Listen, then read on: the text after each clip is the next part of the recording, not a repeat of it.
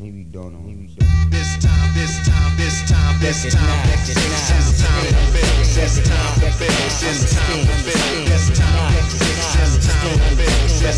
this time, this time, power, power, this time to build, power, this time, time, time to build, power, this time, time, time to build.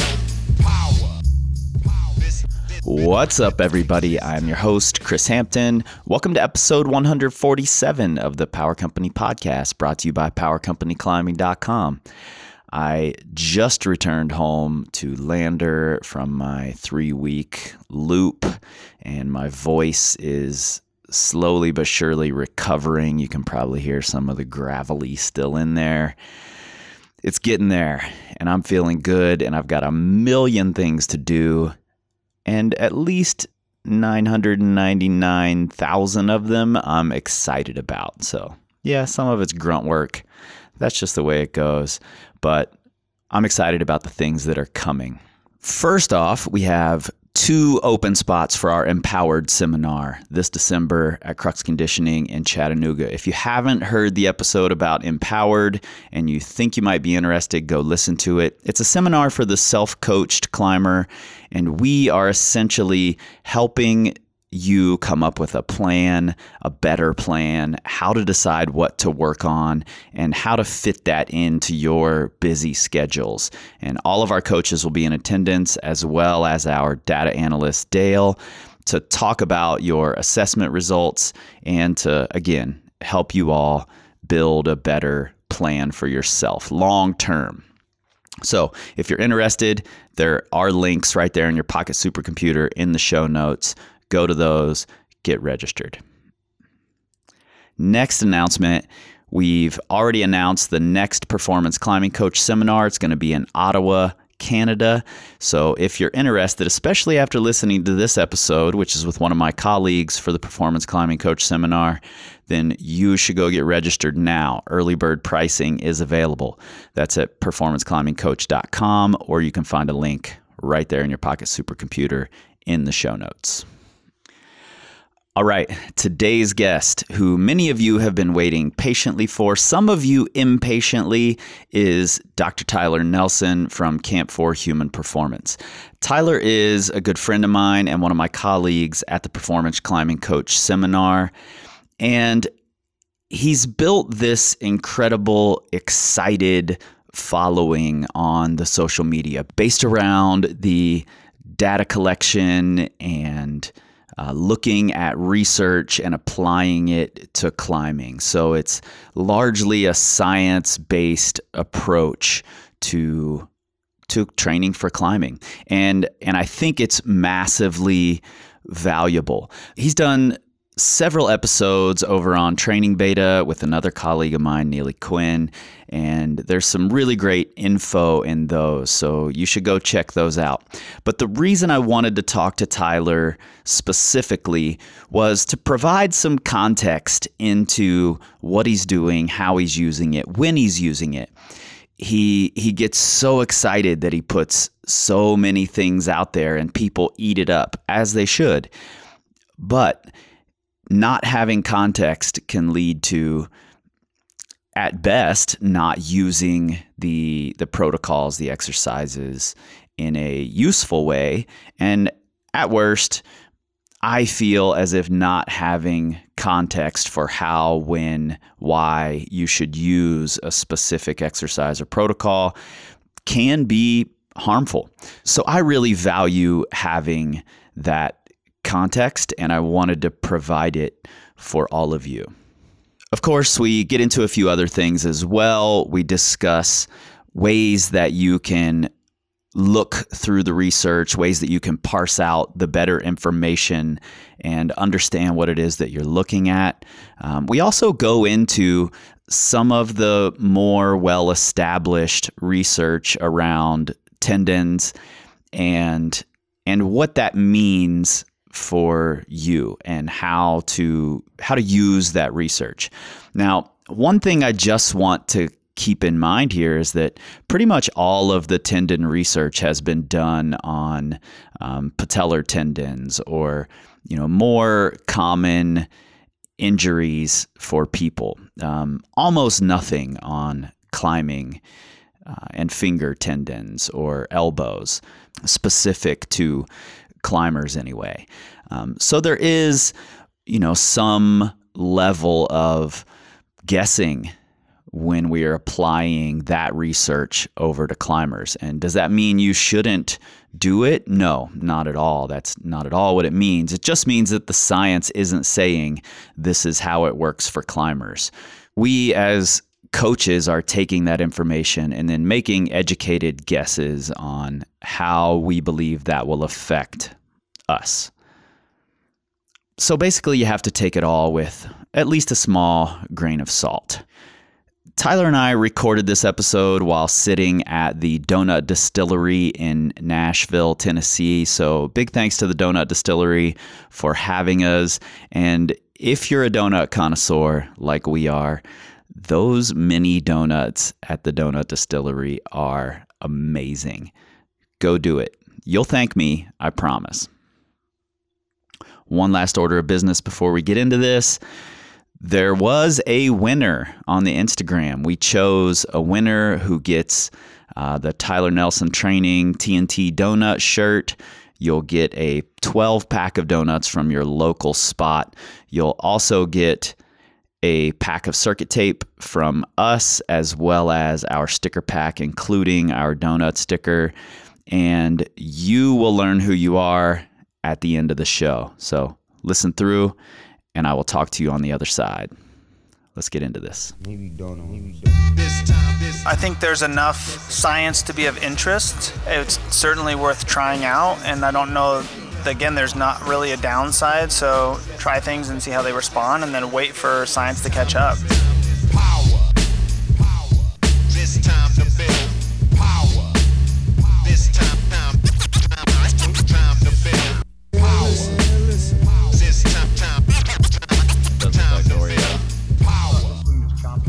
Cream usually freaks me out like that, but it, but on I mean, a tiny the, little donut, I think I can do it. Looks less intimidating. I can just chop. All right, so we're sitting here at the Donut Distillery in Nashville. Tyler went on a, a donut shop searching rampage, trying to find the best one. And this one has not only donuts and coffee, but also beer. Craft beers, so we might just be here the entire day. We don't even have to leave. In the bathroom, there was an advertisement that says, buy a beer, get a three-pack of donuts for free. Oh, shit. four p.m. to seven p.m., that's the happy hour special. This is either the best place to drink or the worst place to drink. I'm not sure which. Either way, if you're passing through East Nashville, it's worth checking out. We're going to sit here and eat donuts and talk about climbing harder. I don't know if the two go hand in hand, but I don't know that they're exclusive either. Definitely not exclusive.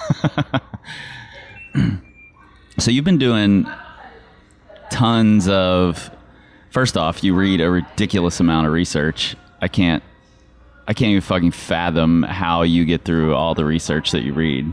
I do. I had a, a professor in graduate school, and it's, the one thing about research is you can really get away with not having to read all the fine details of every single research paper.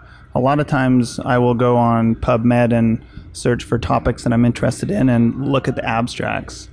And this professor always said, you can, you know, if you want to get a general idea of a concept, you can just read abstracts and you get a really good overall idea of what people are interested in.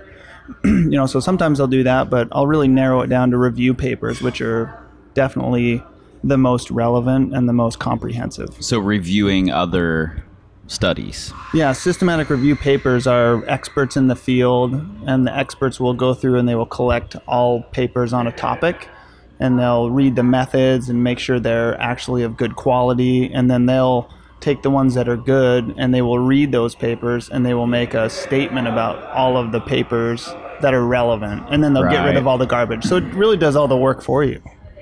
Yeah, that's smart. When there are a you know, uh, people who are doing these systematic review papers, do you look for things that are relevant to just rock climbing, or are you looking for mostly tendon stuff? What, how do you decide what you're going to dig into deeper? Just uh, really depends on what I'm interested in. There's not a lot of systematic reviews on rock climbing specifically, um, but things that are relevant to our sport that I'm interested in, like tendon health and loading is one of those things. Concentric, eccentric, and isometric types of muscle contractions are another relevant thing that's useful for training. Um, stretching is one that I'm interested in, um, learning, you know, about and teaching people about, just because that's very misunderstood. So in general, I try and find ones that are maybe not understood very well to talk about, to teach people about more so, because people understand the relevance of concentric movements like deadlifting and pull-ups and all those normal movements, but right. people don't really understand how to use isometrics as a, you know, and that's kind of what I've been on lately, interested in. But eccentrics as well are very misunderstood. Yeah, yeah, they kind of, of became really popular them. in like the late nineties or something like that. And yeah, and there's always, it's always changing too. Science is always changing, and so the new systematic review papers on eccentrics are incredibly enlightening for, you know, for any sports application. So it's using that information and trying to morph it into something that climbers can use too. You know, mm-hmm. trying new things just gives us new ideas. Yeah, you mentioned that there aren't many climbing papers or systematic reviews on climbing. And one of the beefs I've had with climbing research, I'm also discovering is a beef that I have with quite a bit of research that's out there, and I guess it's a, a necessary thing, but when the N is so small, you know, like a lot of climbing papers might have an N of seven or something, and I'm seeing a lot bigger um, studies that are done with just like an N of twelve or something like that. So does it matter? Do you look at how big the you know, the, the study was? And are there any big studies on this type of stuff?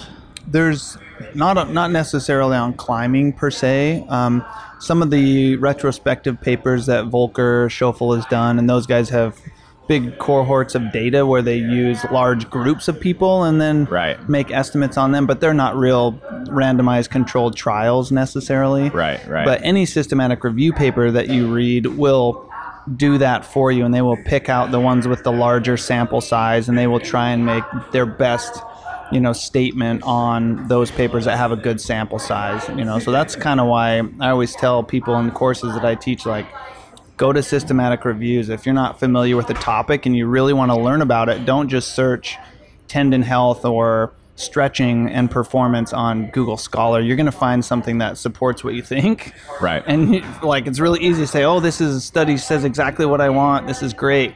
But that could, you know, unless you have the skill set and knowledge base to really go through and sift through the details. Right. Like, you know, you can and find anything you want. And the time and patience. Yeah, yeah, and time and patience to do it. And so the systematic reviews are a really good place to start. And you could even just read the abstract and the conclusion, and then some of the tables in the middle, and you could learn a ton of, you know, information about a topic. Where are you finding these, and is there a better place than another to search for them? Uh, I have a membership through the N S C A, so the Journal of Strength and Conditioning Research is a is a pretty good journal in mm-hmm. the States, and that one I ha- I pay for that membership. Um, but there's all sorts of open access papers, which mean they're free.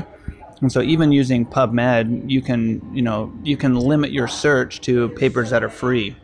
Right. So you can literally search for a topic and it'll bring up papers that are open access. And you just add systematic review into yeah, the... Yeah, and then there's also another another bar where you can do review or systematic review, and that'll do the same thing. It'll narrow it down for you. Cool. When you're looking through all these papers and you're, you know, you the stuff you put on Instagram gets people really excited, and you're highlighting and underlining and trying to take things that you're seeing in these papers and add them into your training somehow. If you were to give me a percentage, and just, I know you're just making it up off the top of your head here, but how much do you underline, look at, but then not really put into use in the real world. So how much do you read that you actually use versus that doesn't really find its way into what you're doing? Quite a bit, because I'm I'm pretty comfortable with understanding these topics, like especially for tendons. Like I did my master's thesis on tendon health and rehab, yeah. so I know that um, literature pretty good and the concept's pretty good. So when I read new things that I talk about, I usually change what I do pretty regularly. Like the whole stiffness protocol that I was talking about last week or the week before was a new paper that I found on adolescents talking about how to train tendon stiffness. And it wasn't for finger tendons necessarily, but the same principle should apply as long as we, you know, understand the physiology a little bit more, you know. Right. So for me, my background's a little different than most people that will read a research paper and feel confident and comfortable just immediately starting to do it, I guess. Um, but most of the time, I, you know, I usually suggest the ones that I really think are impactful and can really help us. Okay. You know, change the way we train. I mean, and this was really simple, and it doesn't have to be a big change. This one was literally like a three-second contraction, three-second relaxation times four, yeah. and then two-minute rest, and then times five. Do that five times. And the difference really is like the intensity and understanding the types of intensity that we need to apply when we're doing these new interventions. And that one was over eighty-five percent.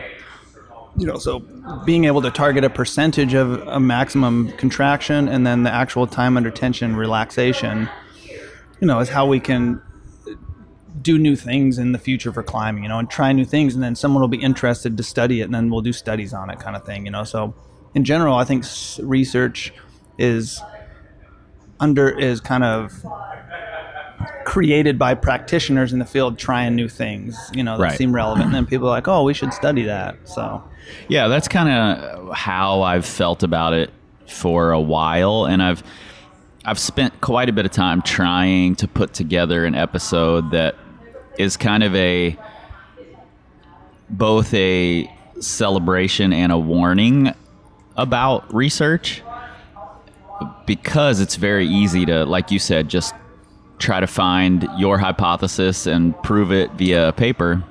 You could also just as easily find one that contradicts mm-hmm. that one, you know? Wow. So I've always felt like, I, I don't want to say that the coaches are ahead of the game or that the practitioners are ahead of the game, but the researchers are generally studying things that the practitioners have found either works or doesn't, and they want to know why. Yeah, absolutely. Yeah, the, the usually the practitioners are, you know, kind of creating more interest for researchers, you know, to yeah. try new things and actually study it. But the tricky thing with research is it's really time consuming and it's really expensive. Like doing a big end study is massive time commitment. Yeah. And writing research grants for stuff like that requires a larger organization to actually throw money at it and care about it, where in climbing yep. that will maybe change in the future in the States. In other countries it's a little more so than here, but with the Olympics, you know, maybe that stuff will start to, to come along. But having huge research papers is a gigantic undertaking. Yeah, so that's totally. Why most of the research that I talk about isn't climbing. It's about larger things like ball sport athletes. Like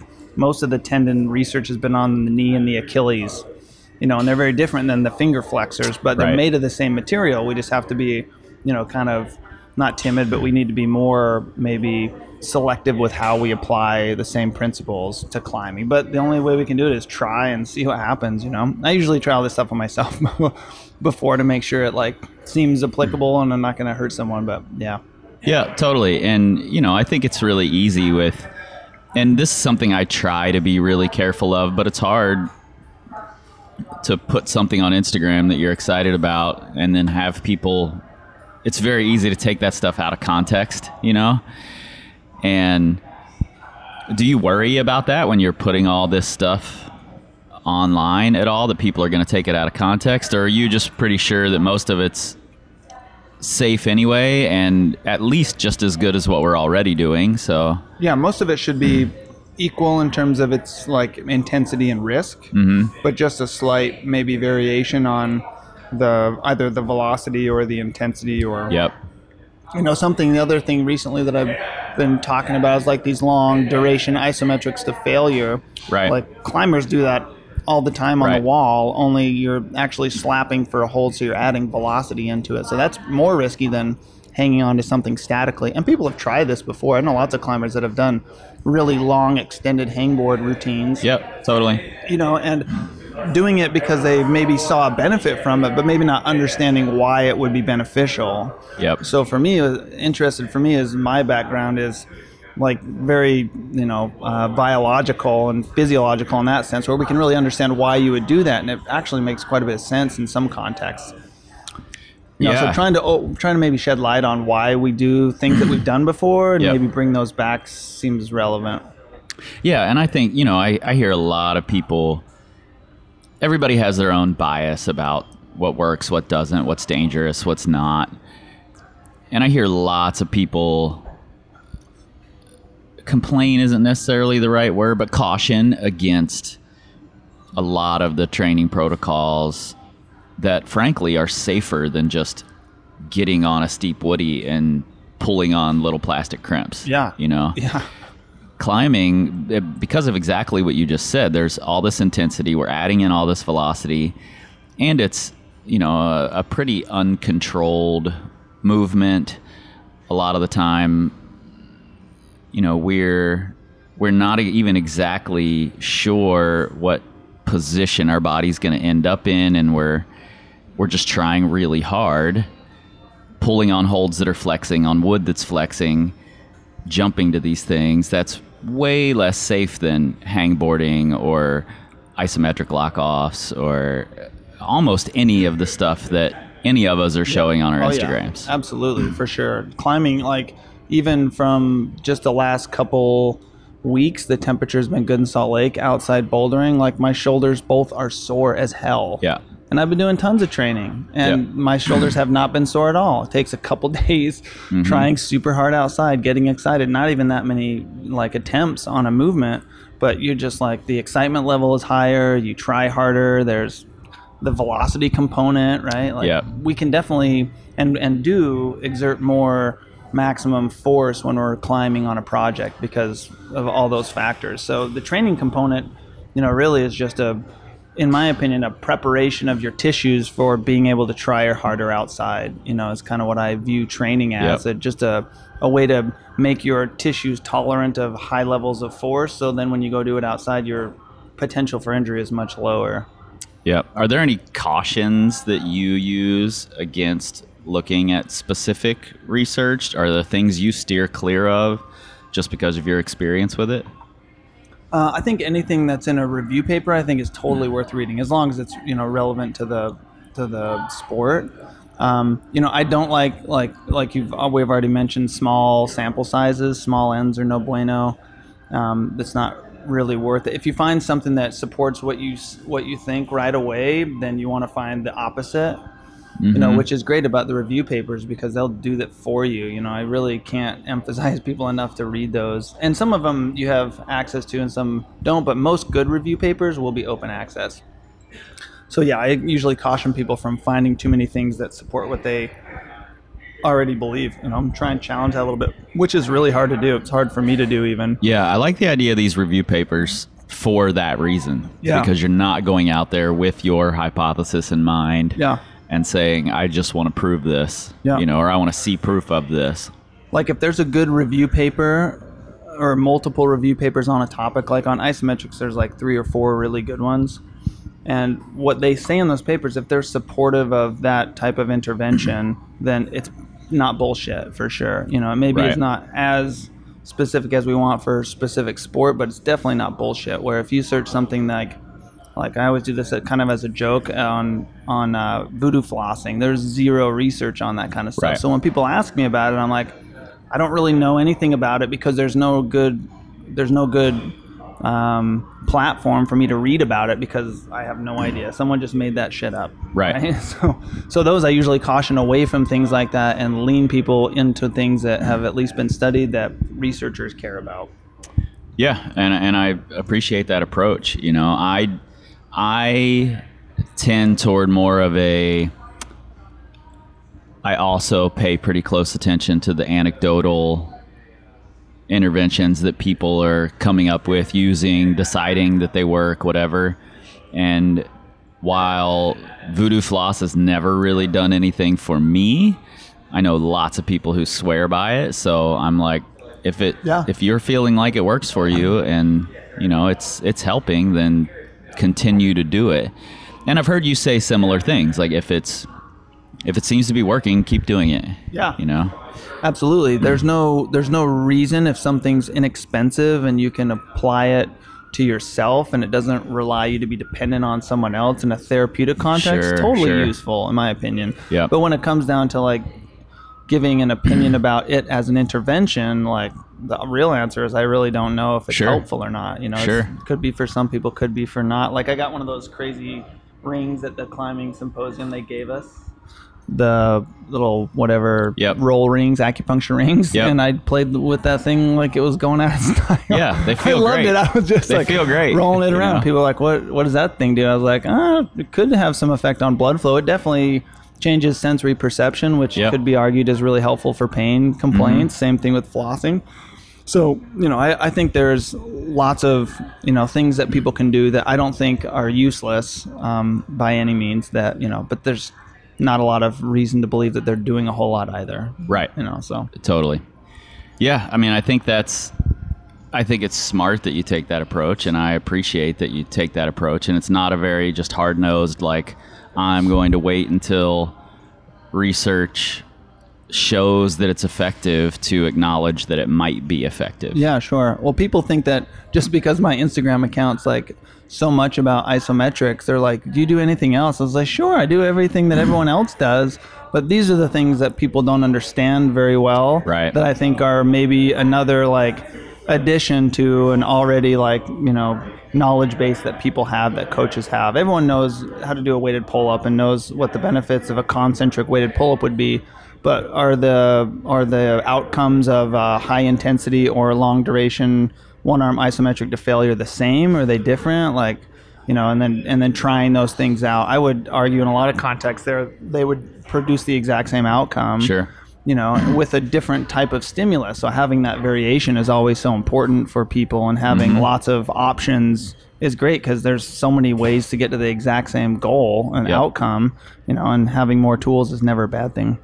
Yeah, totally. And, you know, as somebody who's who's training people and suggesting things to people, I appreciate seeing that stuff because it gives me a different a different risk factor involved in the exercises that, you know, if this portion of the pull-up is aggravating your shoulder or aggravating your elbow or whatever, but this portion isn't, then let's work in this, you know, yeah. smaller range, or let's do isometrics, or you know, whatever. So I'm able to take all of those things into account and decide what's best for that individual climber, you know, and that's where I think it's super important.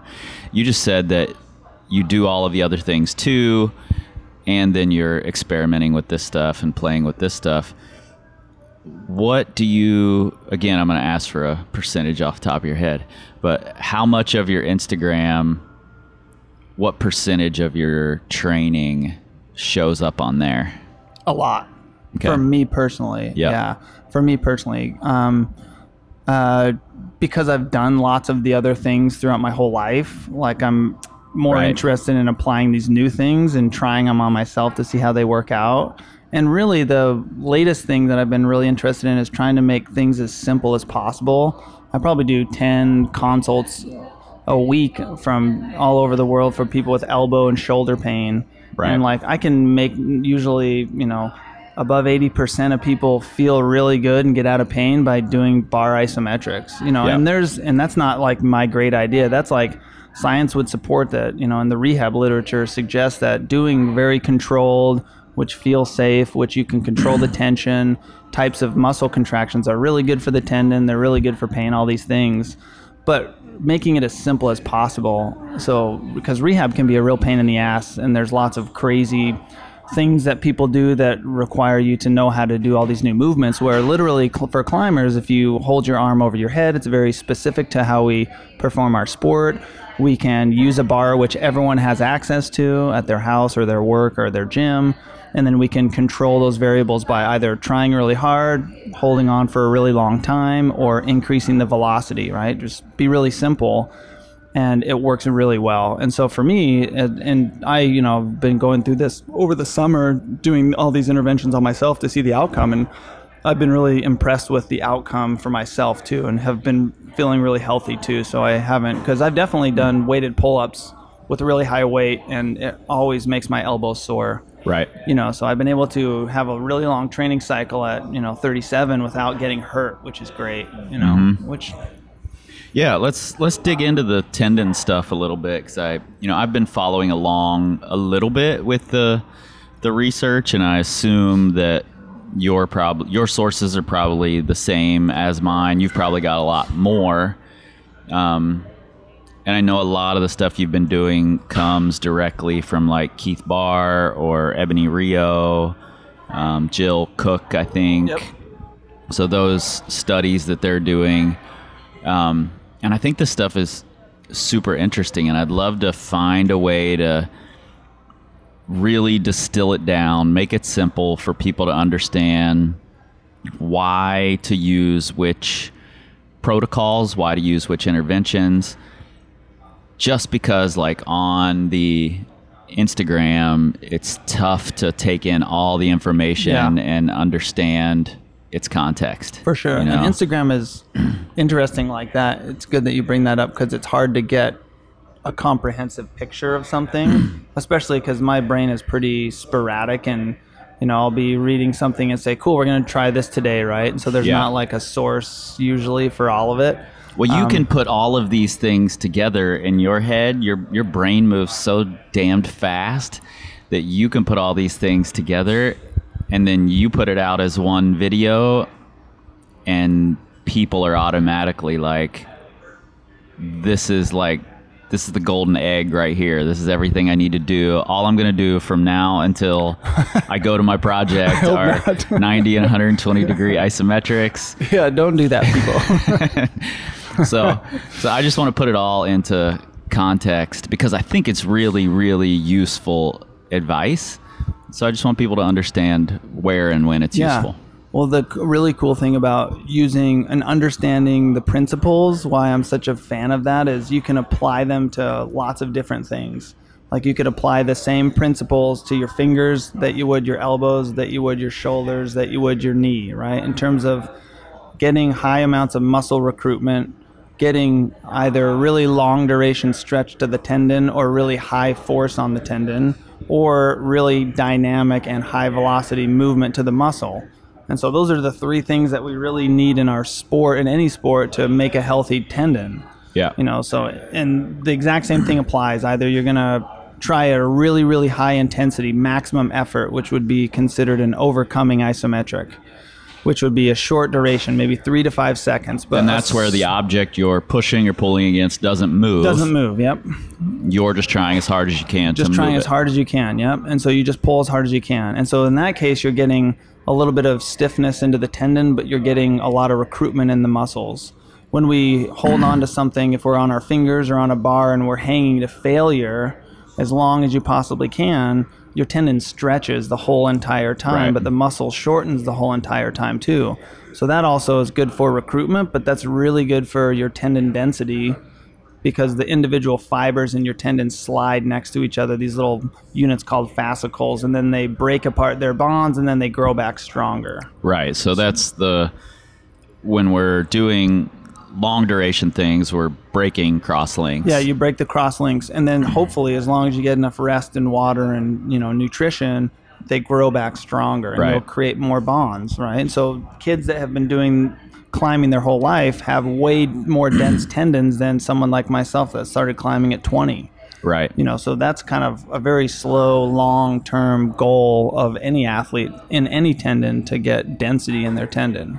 Right. So if if doing these long duration hangs builds density, you know, breaks down the cross links, the idea is to make them grow back stronger. But these short, higher velocity hangs create more cross links. Is that right? And yes. They stiffen the tendon. Yep. yep. Why use one over the other? Because they both sound like they're making your, you stronger. Right.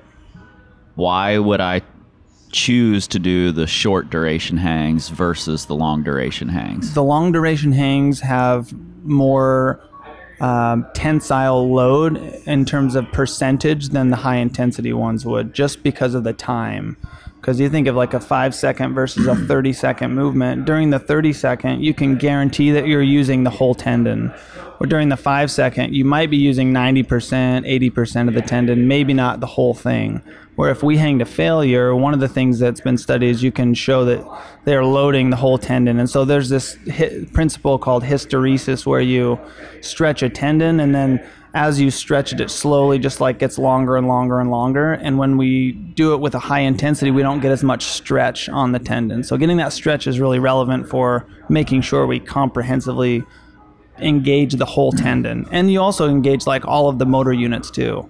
Like it's right. very much like B F R almost when you hang to failure, because you go through the whole motor unit pool as you hang on, because they asynchronously contract, and then eventually they're all fatigued. So you're using even the small and the large ones during a movement.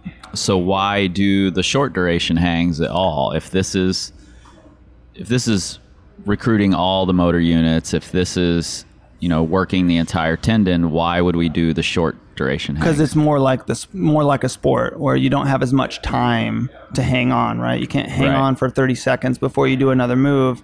You have to train the tendon and the muscles to recruit together more efficiently. So in terms of like a rehab, a good example for a rehab setting is, let's say you have ten percent of your tissue injured, ten percent of your tendon. When you grab on and you pull really high intensity, there's no guarantee that you're not going to use that small ten percent that's injured during that movement. Or if you're doing like something higher velocity, there's no guarantee. It's maybe likely you will. But if you're doing a slow controlled isometric, you can be pretty sure that you're going to use ninety percent of the healthy tissue.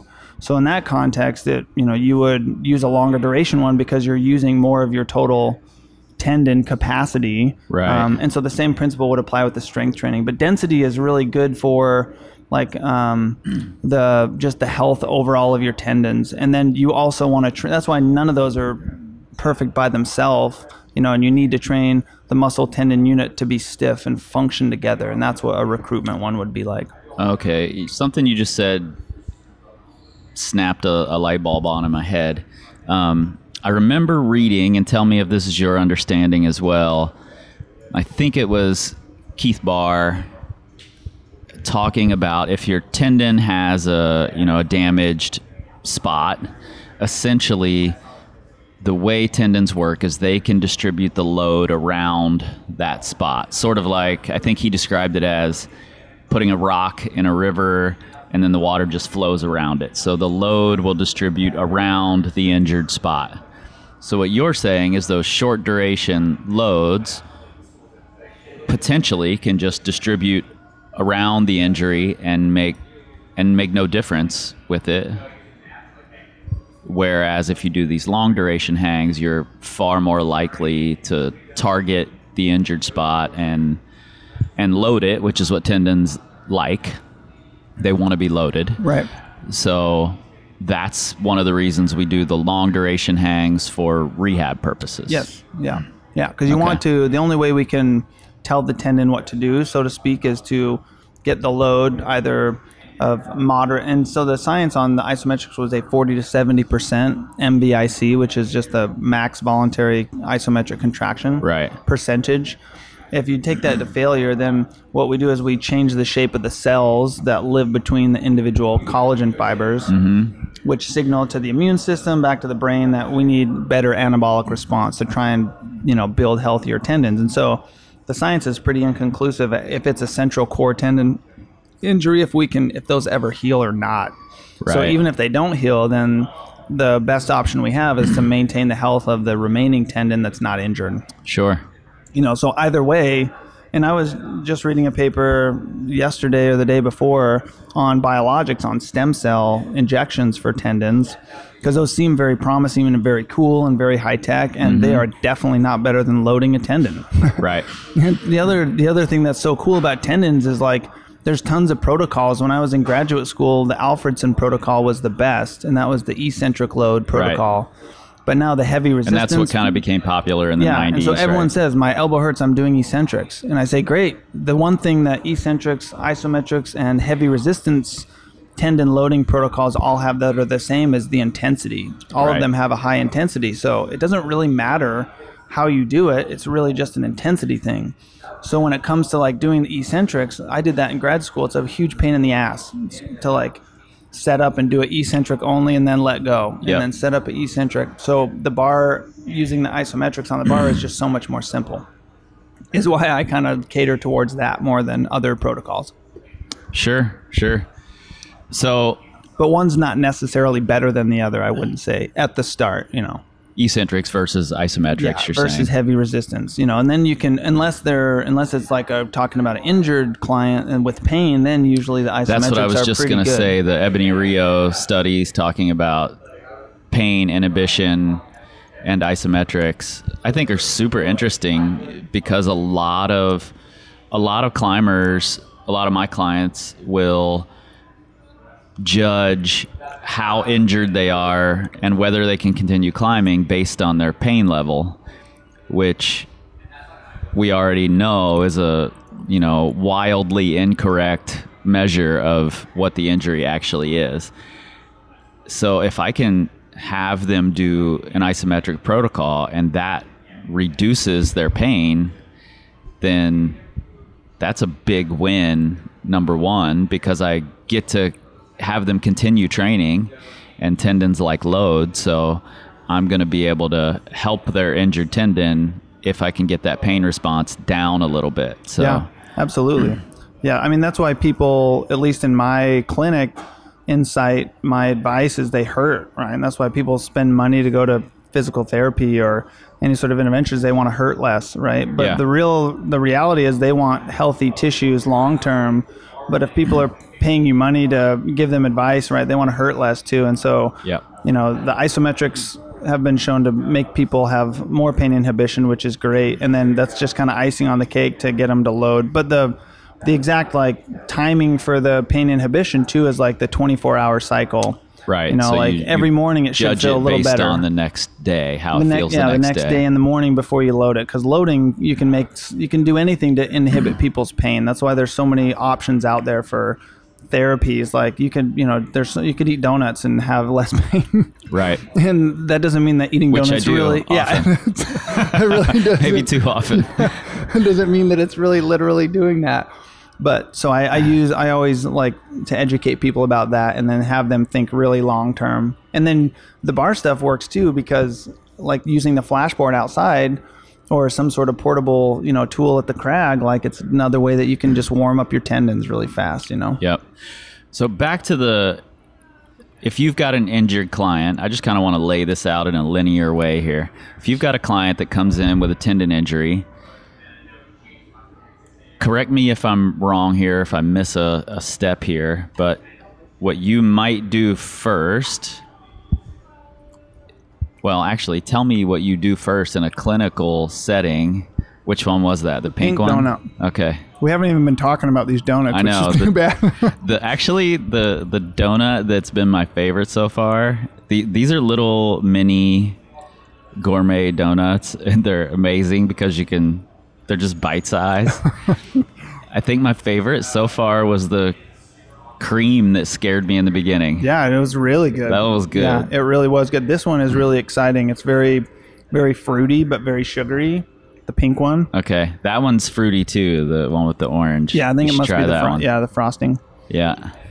Yeah, so awesome. We've been sitting here enjoying these and haven't even given the listeners yeah, a so chance. If you hear us, I think that's just a regular glaze, maybe. If you hear us chewing and smacking our lips, so, that's why. Sorry. Got a little plate of tiny donuts here.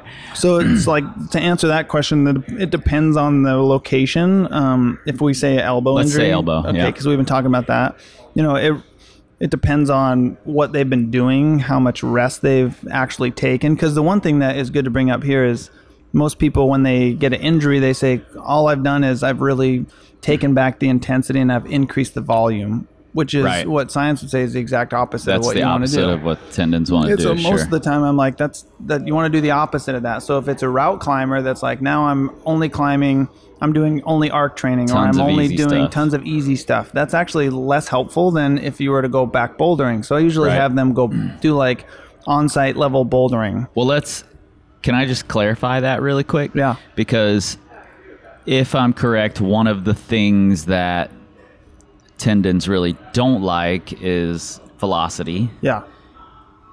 Especially when they're injured. So would bouldering actually be more helpful, assuming that it's, you know, versus easy sport climbing or long arc sessions, it's more velocity? That's why I have people do like the on-site level. Definitely not limit bouldering or project bouldering, okay, where they're trying hard, but like eighty percent, like, I mean, you could climb, you know, V five pretty easily and controlled without a lot of velocity. Unless so like, it's on a moon board. Yeah. So, yeah. And so you have, unless it's on the moon board.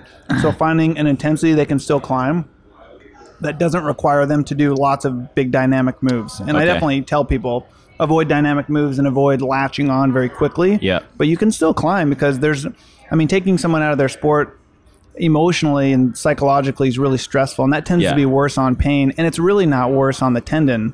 You know, tendons are performance-limiting injuries. They're not they're not season-ending injuries for the most part, unless right. maybe it's a pulley. You know, so people will notice a performance deficit more than they will notice that they can't do stuff. So having them do a little bit makes a lot of sense, and then educating them why they're doing that also makes a lot of sense. Because lots of low volume climbing just dehydrates their tendons, and it's and it's not enough load to really make a change on the cellular level, so it's just not worth doing in general. And then yep. I'll have them, you know, depending on whether they've taken time off or if they've been climbing on it still, each case is so different.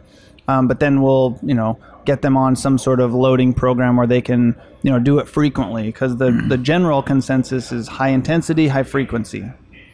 You know, and so you can get the intensity in a in a bunch of different ways that we've talked about a little bit already, um, and then just kind of start programming from there. Okay. And when we're looking to load the injured tendon, we already talked about tendons don't like velocity. They also don't like compressive loads, right? right? Mm-hmm. So we're looking to lengthen the tendon while we're loading it, is that correct? Yeah, well, you can lengthen the tendon while you're loading it, or you can just load it at a long muscle length as well. Okay. So in the elbow, you could, and up front, you could start with loading it slowly, like on the bar, if your chin's over the bar and you're loading eccentrically into extension. Yeah. Or you could just do a long muscle length at one hundred twenty to one hundred forty degrees, yep. and either hang to failure or try and pull hard from that position. That works as well. That tends to be more pain inhibitory than the lowering um, uh, modality.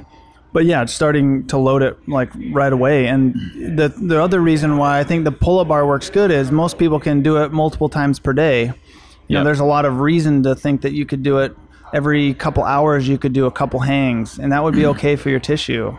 Yeah. You know, and it's something that's really available that you can just grab onto something and lift your feet off the ground, you know, instead of having to go to the gym. Yeah, that's something I've been using myself quite a bit. My elbow has been bugging me from chopping wood, mm-hmm. just for whatever reason, swinging the heavy axe and chainsawing, and just wrecked my right elbow.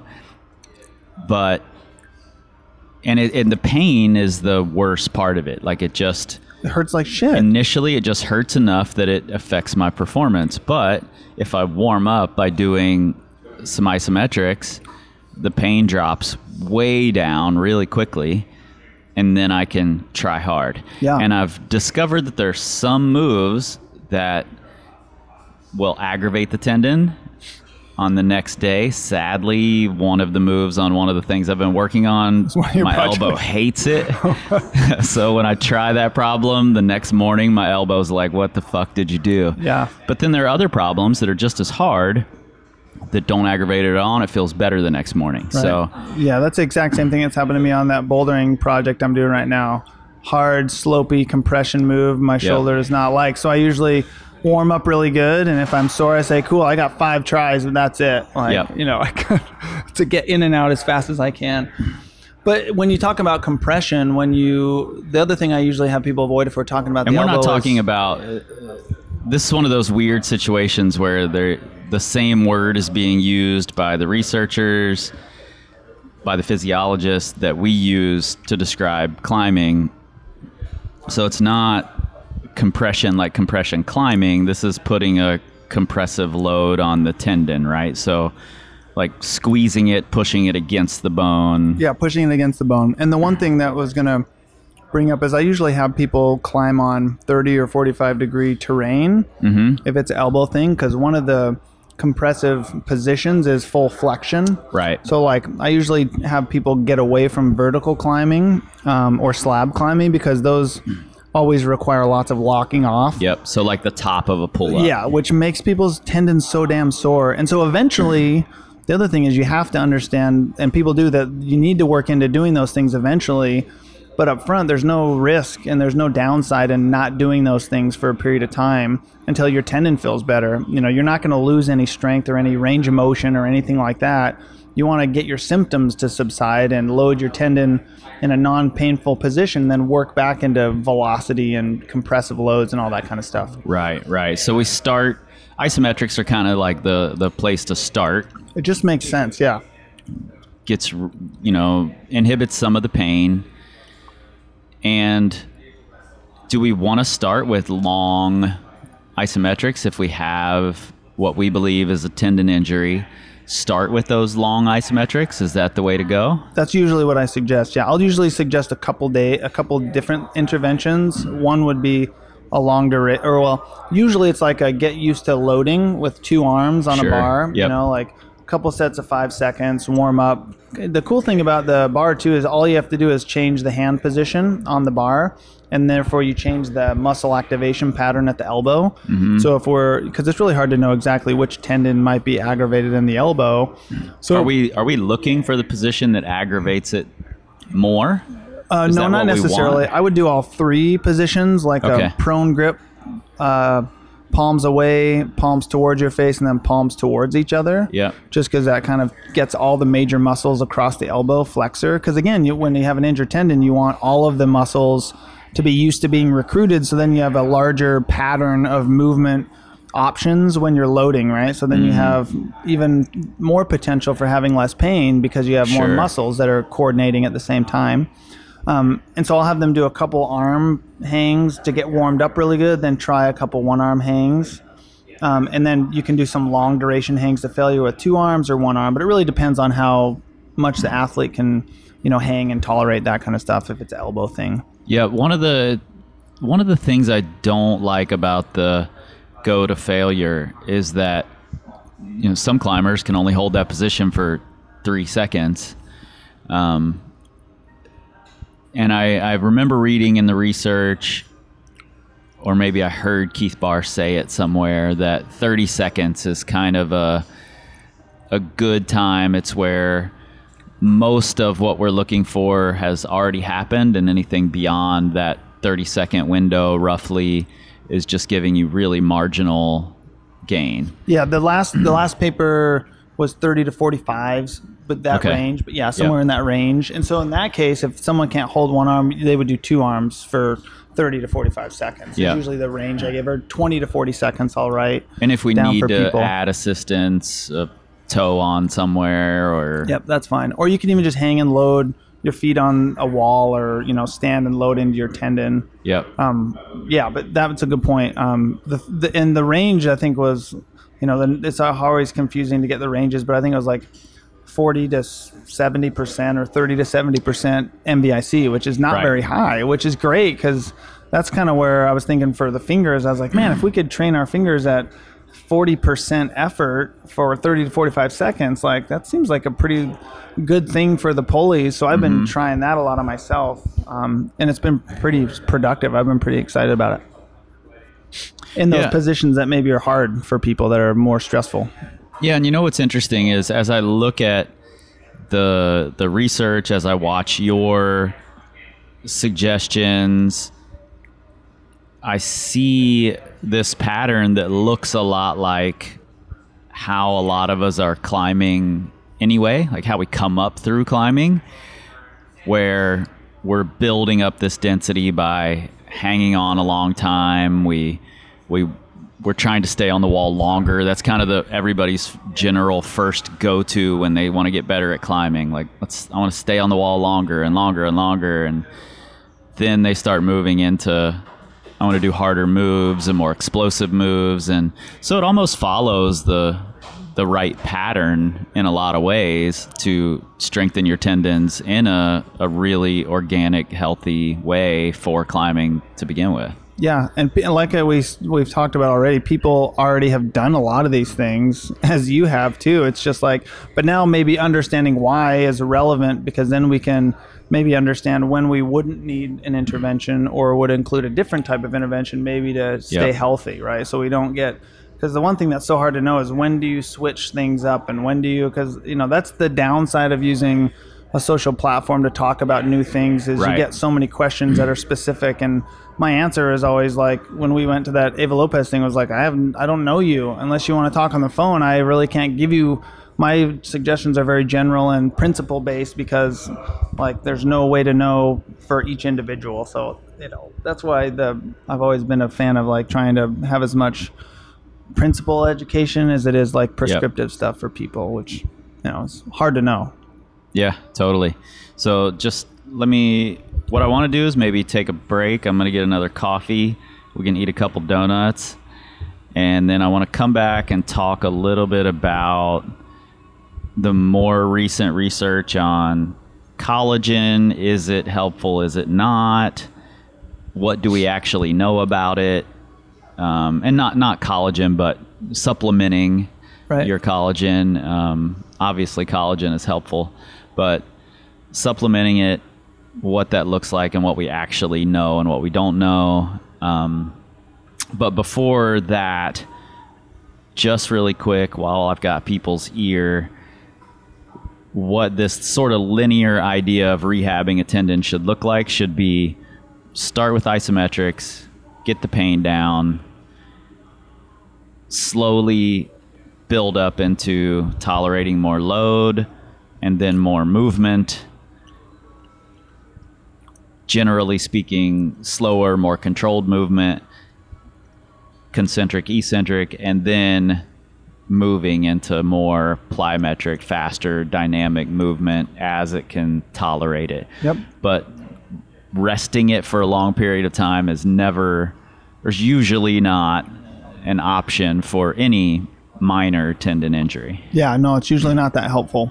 Yeah. And, you know, this has been studied a ton in other sports in the knee, and the, you know, ultrasounds mm-hmm. would show that there's fifteen percent degraded tissue maybe in a patellar tendon that's been aggravated for years. Right. But there's still eighty-five percent healthy tissue. So most of the time they're like, load the tissue.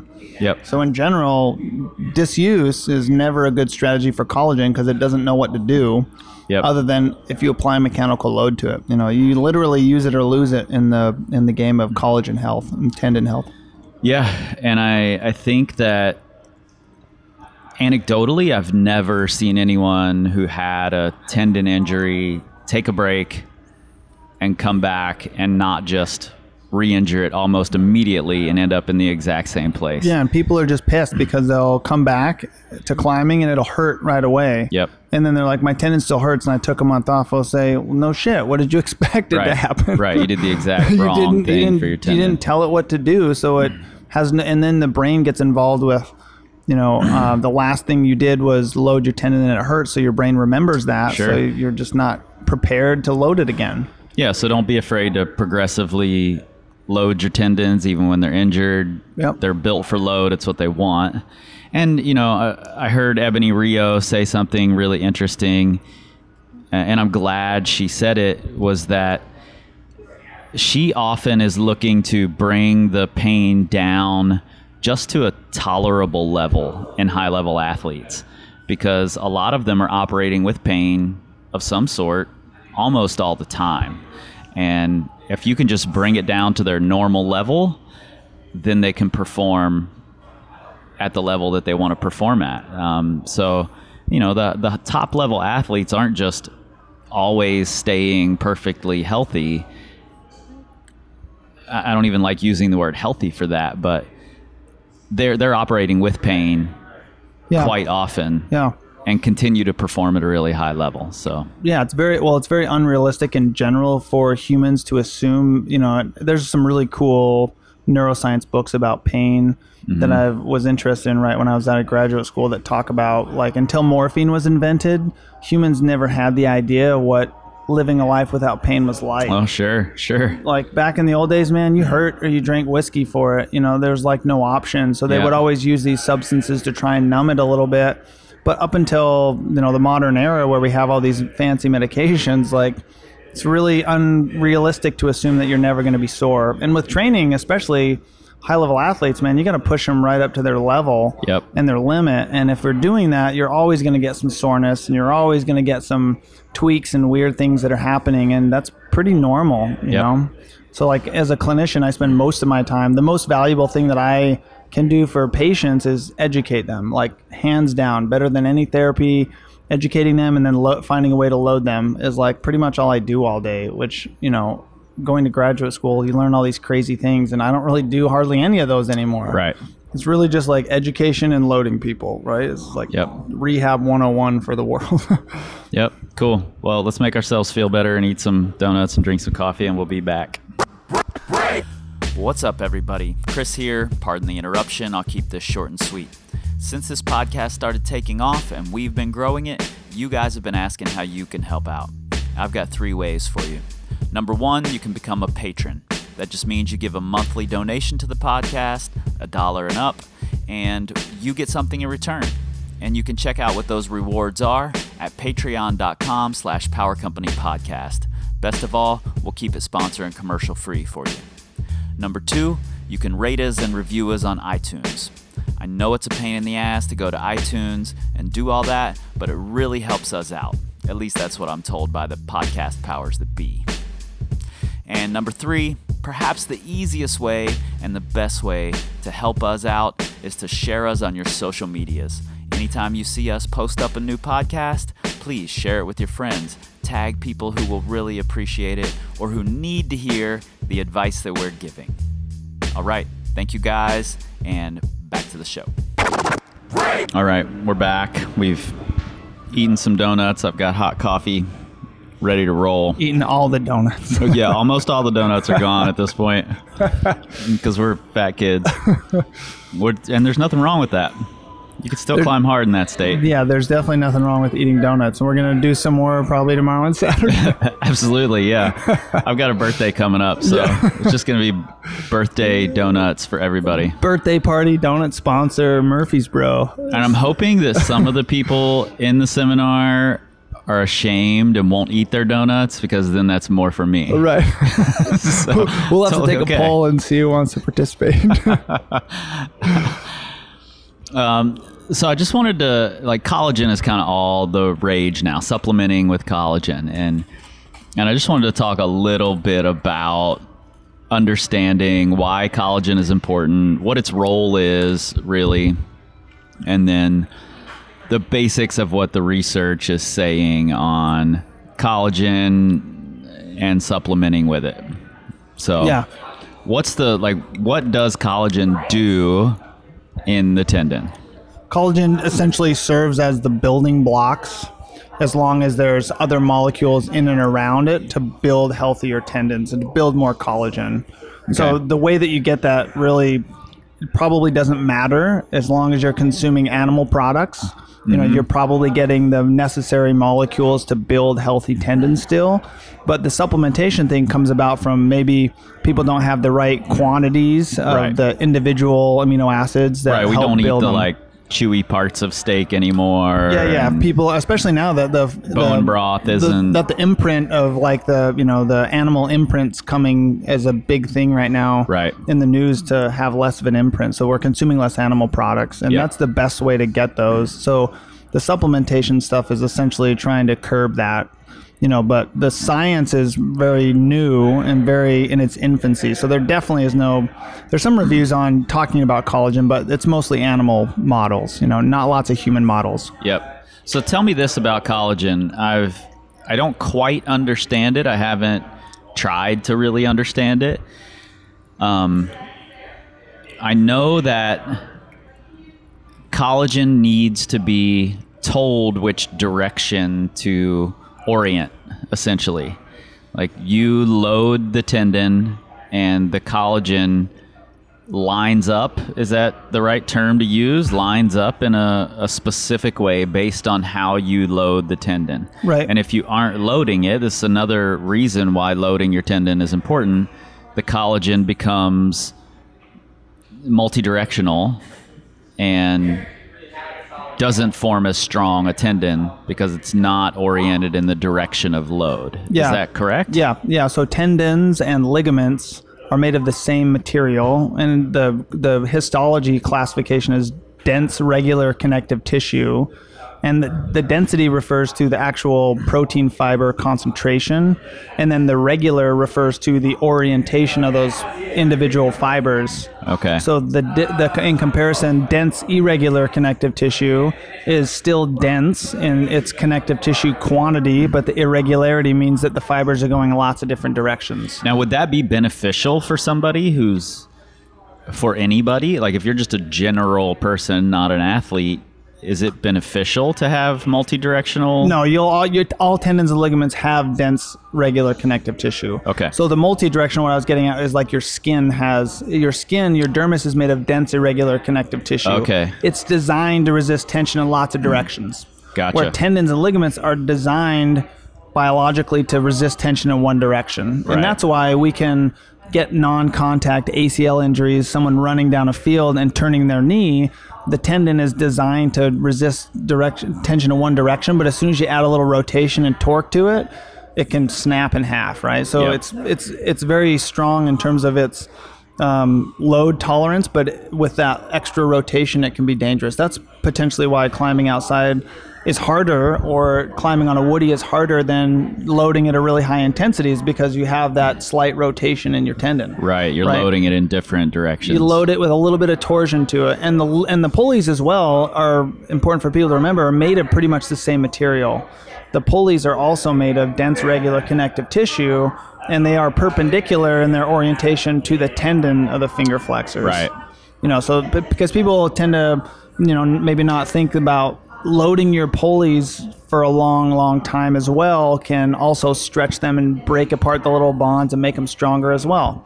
Again, why kids that, you know, grow up climbing, their pulleys are crazy strong. They can resist more stress than someone that climbs in their twenties can, kind of thing. But yeah, the the orientation is really matters in terms of how we load tendons, because when you get an injury and you get scar tissue, if it's going to scar down eventually, if you don't load it in the way that it's designed to load, it's going to haphazardly lay down. Sure. There's no rhyme or reason how. Yep. Which uh, ultimately would make your tendon a little, have less compliance and less um, uh, capacity, like long term. Right. And will that, so if the collagen doesn't line up in the direction of load, does that sort of create a, a weak point in that tendon, or a point at which it is more prone to injury? Yeah, for sure. Okay. That's why the no loading is not a great idea, because right. you're sitting around, unless unless you have a like a grade two or three pulley injury. You know, it's not common for, if we're talking about the fingers for climbers, to get tendon injuries, but right. pulley injuries is really injury. common. But the whole point of immobilizing something would be so it scars down, because it's really hard to load a pulley with a little bit of load without overloading it, because of the actual physics behind where it lies inside right. the finger.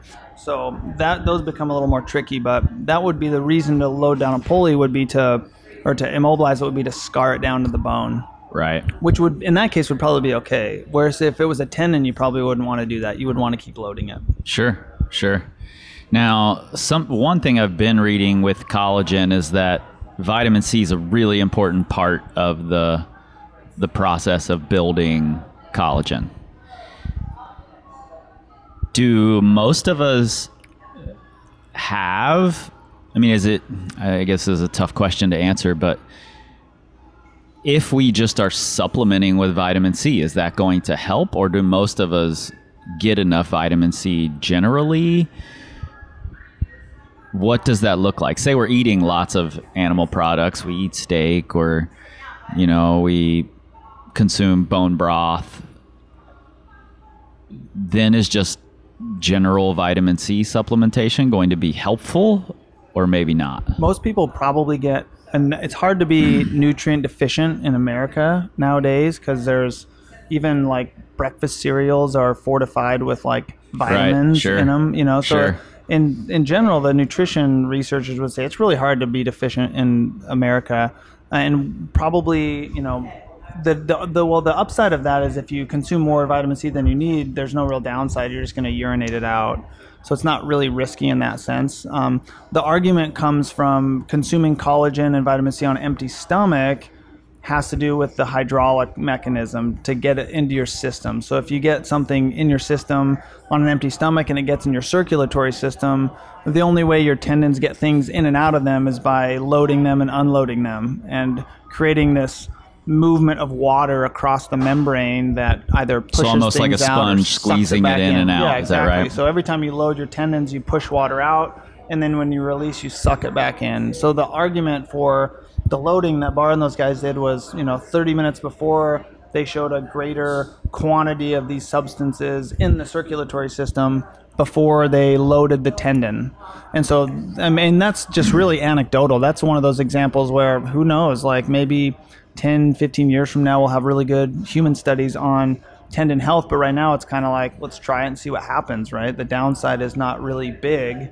Um, so that's where that idea comes from, though, is being able to suck in the molecules necessary to build stronger tendons. And this, you know, and in the hopes that they will end up in your tendon where you want them, right? But there's no, there's no good um, way to guarantee that's going to happen. I right. guess is the way to say it. Yeah.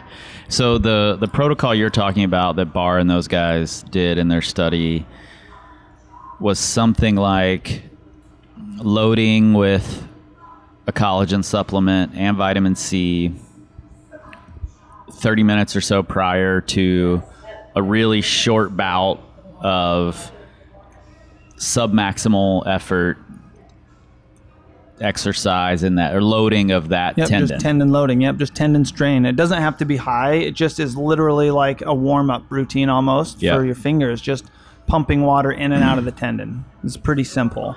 And so I think the argument that, you know, if any any supplement would do that, and any vitamin C quantity would do that as well. You know, people that I talk to that have injuries, I say, you know, there's not really a lot of downside to doing that as an mm-hmm. intervention. It might help you, it might not. Worst case scenario, you spend money that, you know, you didn't need to spend. It's not overly expensive, um, you know, buying bulk collagen.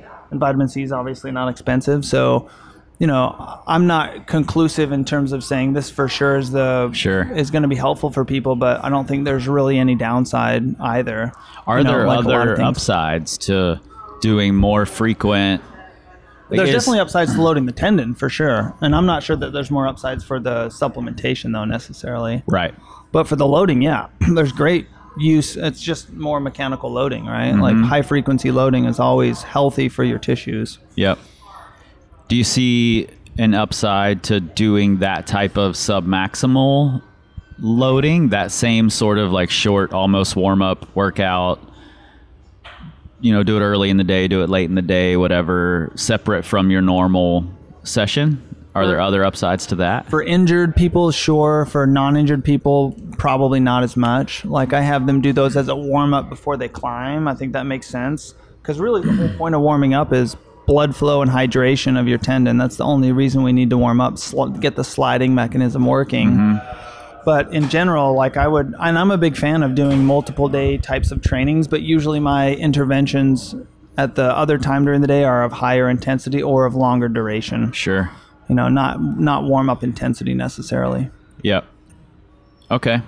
And I know, or I've heard, and I'm not sure if there's more recent research, and I know this isn't your field of specialty, but have you seen any research yet that compares collagen to just a, a protein supplement? Because I know that I've heard Keith Barr talk about we don't really know if coll- taking a supplemental collagen, a hydrolyzed collagen or whatever is any better than just taking a normal protein supplement or bone broth or whatever. Right, right. No, I don't, that, it, that science doesn't really exist that I'm aware of.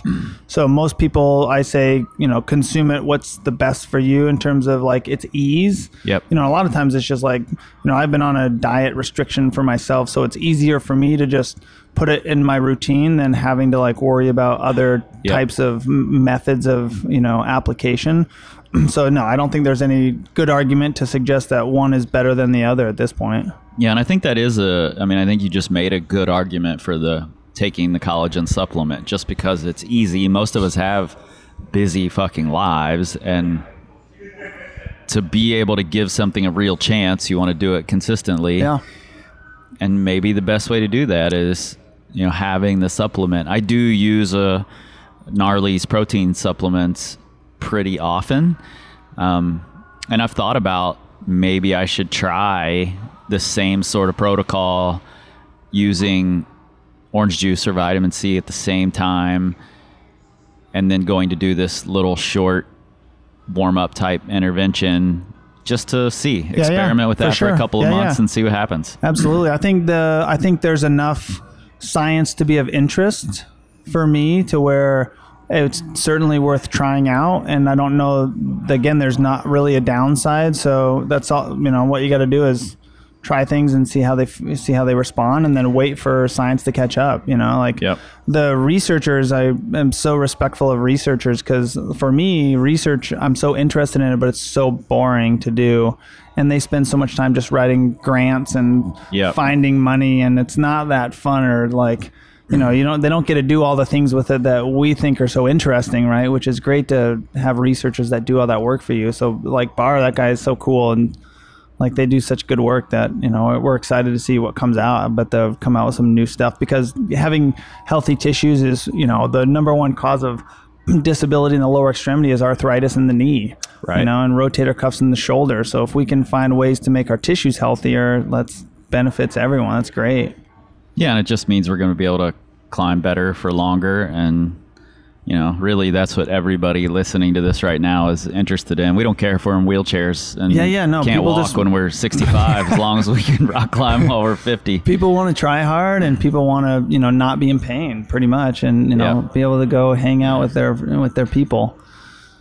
Cool. Well, I appreciate you being, A, being willing to just say, you know, the the research isn't the end all. Sometimes we need to experiment and try things, and, you know, be willing to see what works.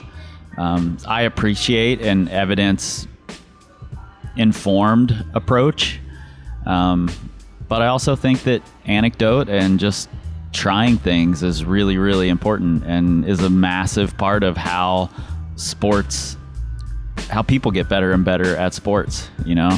So yeah, absolutely. If if there was an answer for anything, everyone would be doing the same thing. Yeah. Which uh, is absolutely not the case at all. There's thousands of ways to get to the same goal, and having, that's what's so fun about this weekend, these events, is the creativity that, yep. you know, even from the things that I've put on mm-hmm. Instagram, people do all sorts of crazy stuff with it. And I'm like, wow, that's actually a really good idea. I've mm-hmm. never thought about that. So it's really putting things out for people to be able to practice with and use their own creativity, which is really cool. Yeah. Well, man, thanks for sharing your your psych and motivation for the science and the research, and, you know, adding that component in as in an excited way, because like you said, it can be a really boring thing to think about and to consider and to apply. So thanks for doing that. I think it's, I mean, I think it's helping a lot of climbers, and it's helping a lot of coaches understand better what to do with their, you know, the training that they're subscribing. Yeah, I'm happy, I'm happy to help for sure. It's good to good to be on and chat, and, you know, learn from all these coaches that we get to, you know, get we get to teach, you know, over these courses. So yeah, psyched. Totally. Cool. Thanks, man. Cheers.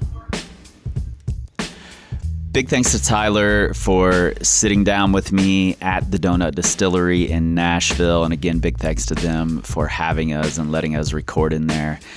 Um, you know, it's each coach, each trainer has to take a a specific role, a specific stance, a specific path in the way that they train and coach. And while Tyler appears to take a purely scientific approach, it's not always that way. And while we appear to steer clear of that for the most part, it's not always that way. It overlaps quite a bit more than you see on the internet. And I've got, uh, Tyler wrote down for me what his general training looks like, the percentages of practice versus projecting versus what you see on Instagram as the isometrics and strength work, and what it looks like in season versus out of season. And I've got that on our blog, and there will be a link to that in your show notes. You can also find it at power company climbing dot com. And I think it'll be really interesting for you to see that it's not one hundred percent about the numbers. There's a lot more to it than that. Tyler had a, a strong background in strength training and came into this very, very strong already, you know, able to do multiple one-arm pull-ups. And, and that has helped him immensely. And it's also caused him to spend more time practicing than maybe, you know, the, the climber who moves really well but isn't as strong is. So again, all of this needs to be put into context and taken with at least a, a small grain of salt. And regardless, it's radically important, and I'm glad that he's out there doing it. Now, I promised you that there was a winner from our Instagram contest, and that person, I hope you're listening, is Ross Landino. Ross is a U S A C youth coach, photographer, adventurer, currently in Golden, Colorado. So, Ross, shoot me an email at power company climbing at gmail dot com, and I will get you connected with Tyler, and we will get all these things sent out to you. So congrats, and thank you guys for making that Instagram contest so exciting. Don't forget to click on those links in your show notes for both Empowered and for the Performance Climbing Coach Seminar. Get signed up for one of those. Further your knowledge. If you are not already following him, you can find Tyler on the Instagrams at C four H P. That's the letter C, number four, letters H and P, Camp four Human Performance. Go follow him. Lots of exciting stuff on there, but keep in mind that you need some context. You can figure that out on your own if you really think about it. You know where to find us, power company climbing dot com. You can find Tyler's general training schedule on there right now as we speak. You can also find us on the Facebooks and the Instagrams at Power Company Climbing, and the Pinterest if you're on there. Lots of cool pins on there. Are pins cool? I don't really know. You can search for us on the Twitters all day, all night, all the way up until that next Performance Climbing Coach Seminar in Ottawa in January. But you're not going to find us there because we don't tweet. We scream like eagles. This time, this time, this time, this time, this time. This time, this time, this time, this time, this time, this time, this time, power, power, this time to build, power, this time, time, time to build, power, this time, time, time to build, power, power, this, this, this, this time to build, power, this time, time. Power. Power. This time, time, time to build. Power. This time, this, this, this time to build. Power. This time, time, this time to build. This time, this time to build. This time to build. This time to build. This time, this time to build. This time, this time.